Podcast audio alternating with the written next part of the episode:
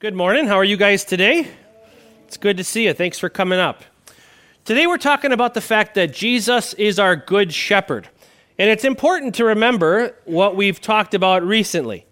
So, a few weeks ago, we talked about how Jesus died on a cross for the sins of the whole world. But it's also very important to remember that he did not stay dead, he rose from the dead.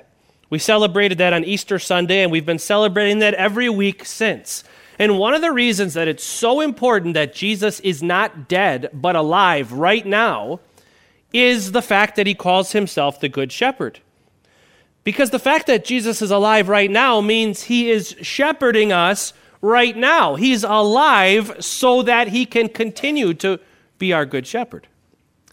Now, Psalm 23, we just sung a few minutes ago. It's a pretty famous part of God's Word. A lot of people have heard it many, many times. You guys are young, so maybe you haven't heard it too many times. I'm going to read it to you quickly, and I want you to notice something. The beginning and the end talk about nice things, but in the middle, it talks about some hard things. Jesus talks about how our lives can be challenging in the middle. Take a listen.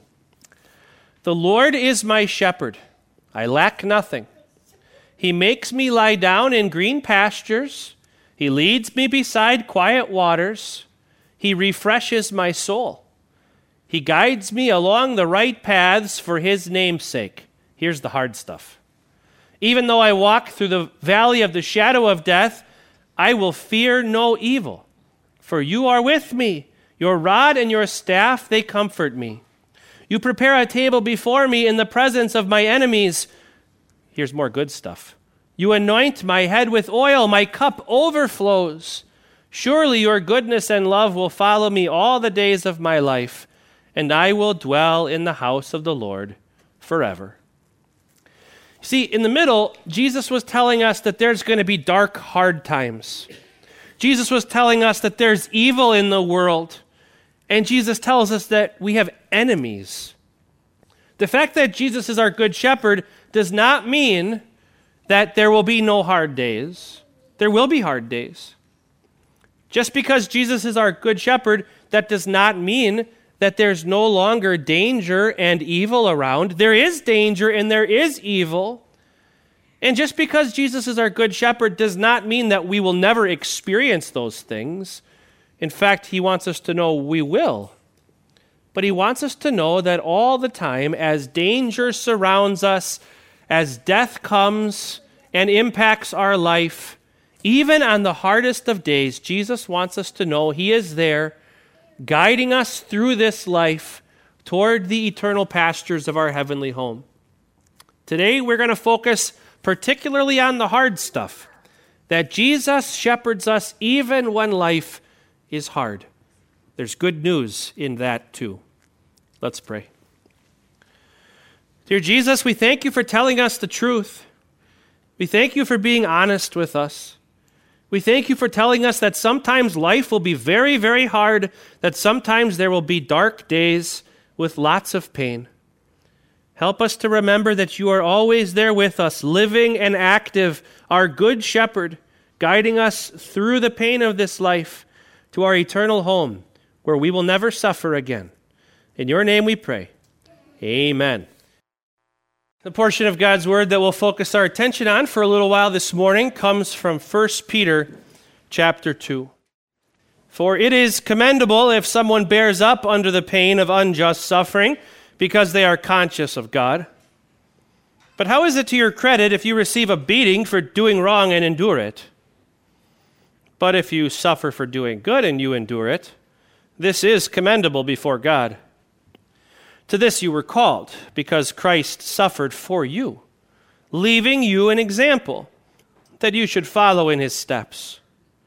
He committed no sin, and no deceit was found in his mouth. When they hurled their insults at him, he did not retaliate. When he suffered, he made no threats. Instead, he entrusted himself to him who judges justly. He himself bore our sins in his body on the cross so that we might die to sins and live for righteousness. By his wounds you have been healed. For you were like sheep going astray, but now you have returned to the shepherd and overseer of your souls. This is the word of our God. Let's pray. May the words of my mouth and the meditations of our hearts be pleasing in your sight, O Lord, our rock and our risen Redeemer. Amen. What do you think it would be like to be a, a slave in someone's house? I suppose it would mean you'd be washing someone else's dishes, doing someone else's laundry, scrubbing someone else's floors. Suppose it would mean you'd be mowing someone else's lawn and painting someone else's walls caring for someone else's property. I'm not quite sure why our lesson doesn't include verse 18, but verse 18 tells us who these words are addressed to. Take a listen. Slaves, in reverent fear of God, submit yourselves to your masters, not only to those who are good and considerate but also to those who are harsh. I think there's a lot of people in our culture who, if they heard that verse out of context, or probably even in context, they would just write off the rest of the Bible. Right? Slaves, in reverent fear of God, submit yourselves to your masters, not only to those who are good and considerate, but also to those who are harsh. There's a lot of concern about injustice in our culture today, right? Lots of concern about injustice. And, and right here, God, through Peter, is telling people who are actually slaves to endure injustice, to bear up under it. A lot of people would write this off as a source of truth for that reason alone. But that would be a shame. Because this whole section speaks to us about what it's like to endure under to endure life under injustice.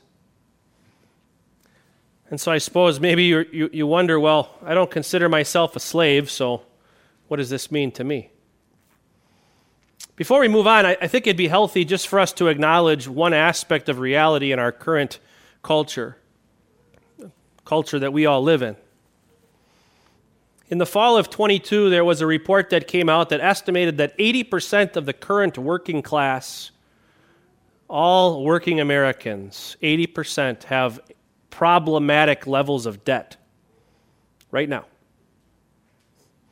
They were counting student loans, medical bills, and credit cards. 80%. That was stunning to me. Could it be said that 80% of the working men and women in America today are slaves to debt? Another interesting t- statistic, same period of time, fall of 22, 60% of working class Americans report to be living paycheck to paycheck. It means they're actually waiting for the next paycheck to be able to do what they need to do. Does that mean that at least 60% of American workers are slaves to their job. I suppose some might say, well, their beating is earned. They've earned the situation that they're in by irresponsible financial habits. Maybe. Is it possible that it's been a result of injustice? Is it possible that Many Americans in this situation have been taken advantage of by the medical industry or taken advantage of by unfair lending practices. Sure. Before we write off the fact that anyone in this room could possibly be a slave, chew on that. But even if you wouldn't fall into those statistics, even if you don't live paycheck to paycheck, even if you have no debt at all, How do you handle injustice? There's a very interesting um, grammatical thing that's happening in the beginning of our text. It's called a chiasm. It comes from the, the Greek letter chi, which is like our X. So if you could picture in your mind a, a big capital X and then you fold it in half, what happens? Well, the right side just goes on top of the left side, right? They, they match. Well, in literature, a, a, chiasm is when the beginning and the end are the same. You could fold it in half, and the beginning and the end are exactly the same. In verses 19 and 20, we see the word commendable. The word commendable shows up right at the very beginning of verse 19, and then it shows up right at the very end of verse 20. That's a translation of the Greek word for grace. And so you could literally read this For it is grace to you if someone bears up under the pain of unjust suffering because they are conscious of God. But how is it to your credit if you receive a beating for doing wrong and endure it? But if you suffer for doing good and you endure it, this is grace before God. You can probably understand why many translations have chosen not to use the word grace there. This word can mean a lot of different things, but grace's standard definition is undeserved love. We might think to ourselves, well, how does that work? How is it undeserved love for us if we suffer for doing good? How is that to our good? How is that to our benefit? Well, I'd make an argument here that it would actually be wise to translate this grace. Because Peter's point is that it is a blessing for you and a blessing for me to be able to follow in the footsteps of Jesus and suffer in the same way that he did, unjustly. To this you were called, because Christ suffered for you leaving you an example that you should follow in his steps. He committed no sin, and no deceit was found in his mouth. When they hurled their insults at him, he did not retaliate. When he suffered, he made no threats. Instead, he entrusted himself to him who judges justly. He himself bore our sins in his body on the cross so that we might die to sins and live for righteousness. By his wounds you have been healed. Was it just for Jesus to suffer the way he did? Well, it depends on your perspective. On the one hand, absolutely not. Jesus had done nothing wrong. He had done nothing to deserve the kind of treatment he earned. He had done nothing to get the beating he had done nothing to deserve the crucifixion. He had done nothing to deserve the agonies of hell, suffered on the cross. He had done nothing to deserve death. And yet he endured it, and he endured it willingly.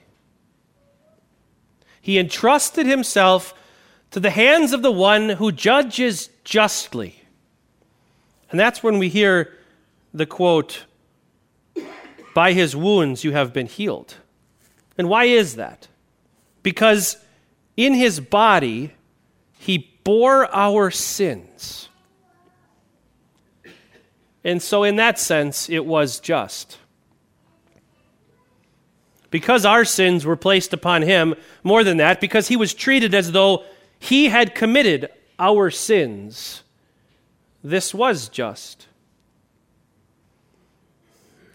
The big fancy theological term for this is substitu- substitutionary atonement.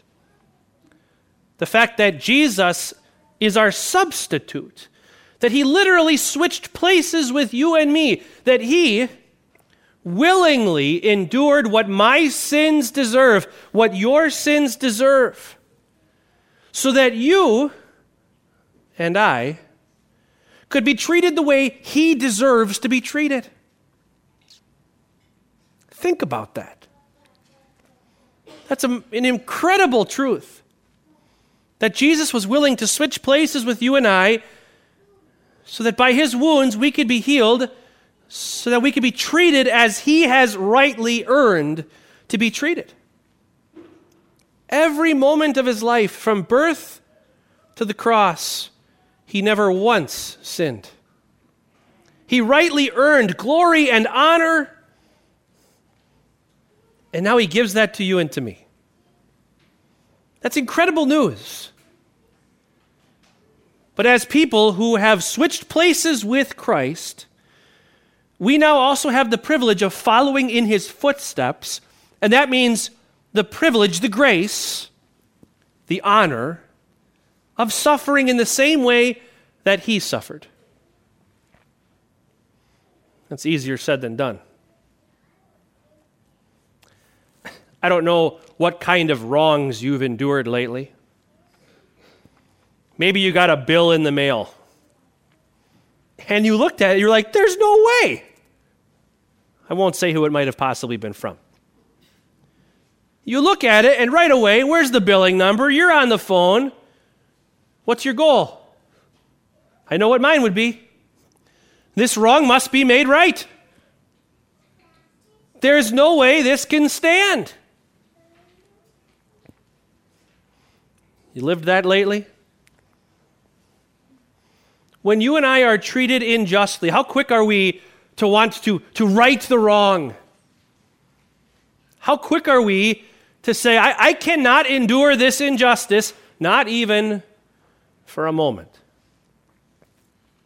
I know my heart. I'm guessing you know yours. This is why Jesus' substitutionary atonement means so much for you and for me. We are so often unwilling to put up with injustice. We are unwilling to suffer any kind of wrong. We need vengeance. We need retribution. We need it fixed. But Christ, He was willing to endure what our sins deserve so that we could be treated as He has rightly earned the right to be treated. This is a remarkable thing. It changes the way we look at injustice because we also can put our hand, ourselves in the hands of the one who judges justly and know that if someone is really being that dishonest, if someone really is trying to greedily stick their thumb over the common man so that they can become wealthy, they'll get what they have coming. It's not our job to give retribution. God will take care of justice, and He will do so perfectly.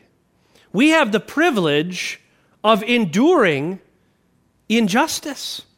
Just as Jesus endured it, so that we could be called sons and daughters of God, so that we could be treated with honor and glory. You see, there's this incredible thing, this incredible opportunity that God provides just as Jesus' suffering of injustice was for good, our good, when we suffer injustice, God is plenty capable of using that for good too. I recently heard a story from our world mission partners who have been doing a lot of work in Vietnam lately. Maybe you've heard about this. There's a story from one of our Vietnamese pastors in our fellowship who was literally in prison and was literally beaten mercilessly by one of the guards for a long time. Now that guard spends Christmas at the home of that pastor every single year. You know why? He had to learn how it was that this Christian could endure the beating that he took and do it the way that he did. When you suffer injustice, it's unlike anything the world has seen. It gives a little glimpse of Jesus. It leads people to want to know why are you willing to endure this and it gives us a chance as that Vietnamese pastor had an opportunity to point people to the one who endured the greatest injustice of all for a world full of sinners. We live at a time when many despise injustice, when small groups of people rally together, but really, you know, those groups of people are made up of individuals. They're made up of individuals who are hurting. We have an opportunity to witness to those hurting individuals. In every group that cries out injustice, we have an opportunity to say to them, I know someone who knows your pain more than you could possibly imagine. I know someone who endured the greatest of injustice and who did it for you. I know someone who loves you more than you can possibly imagine, who will be with you on the darkest of days, who will shepherd you as surrounded by evil and wickedness who will bring you to a place where you will never suffer injustice again. The encouragement today is to follow in the steps of Jesus, to follow in the steps of the one who suffered the greatest injustice, so that you and I could be in paradise with him forever. Amen.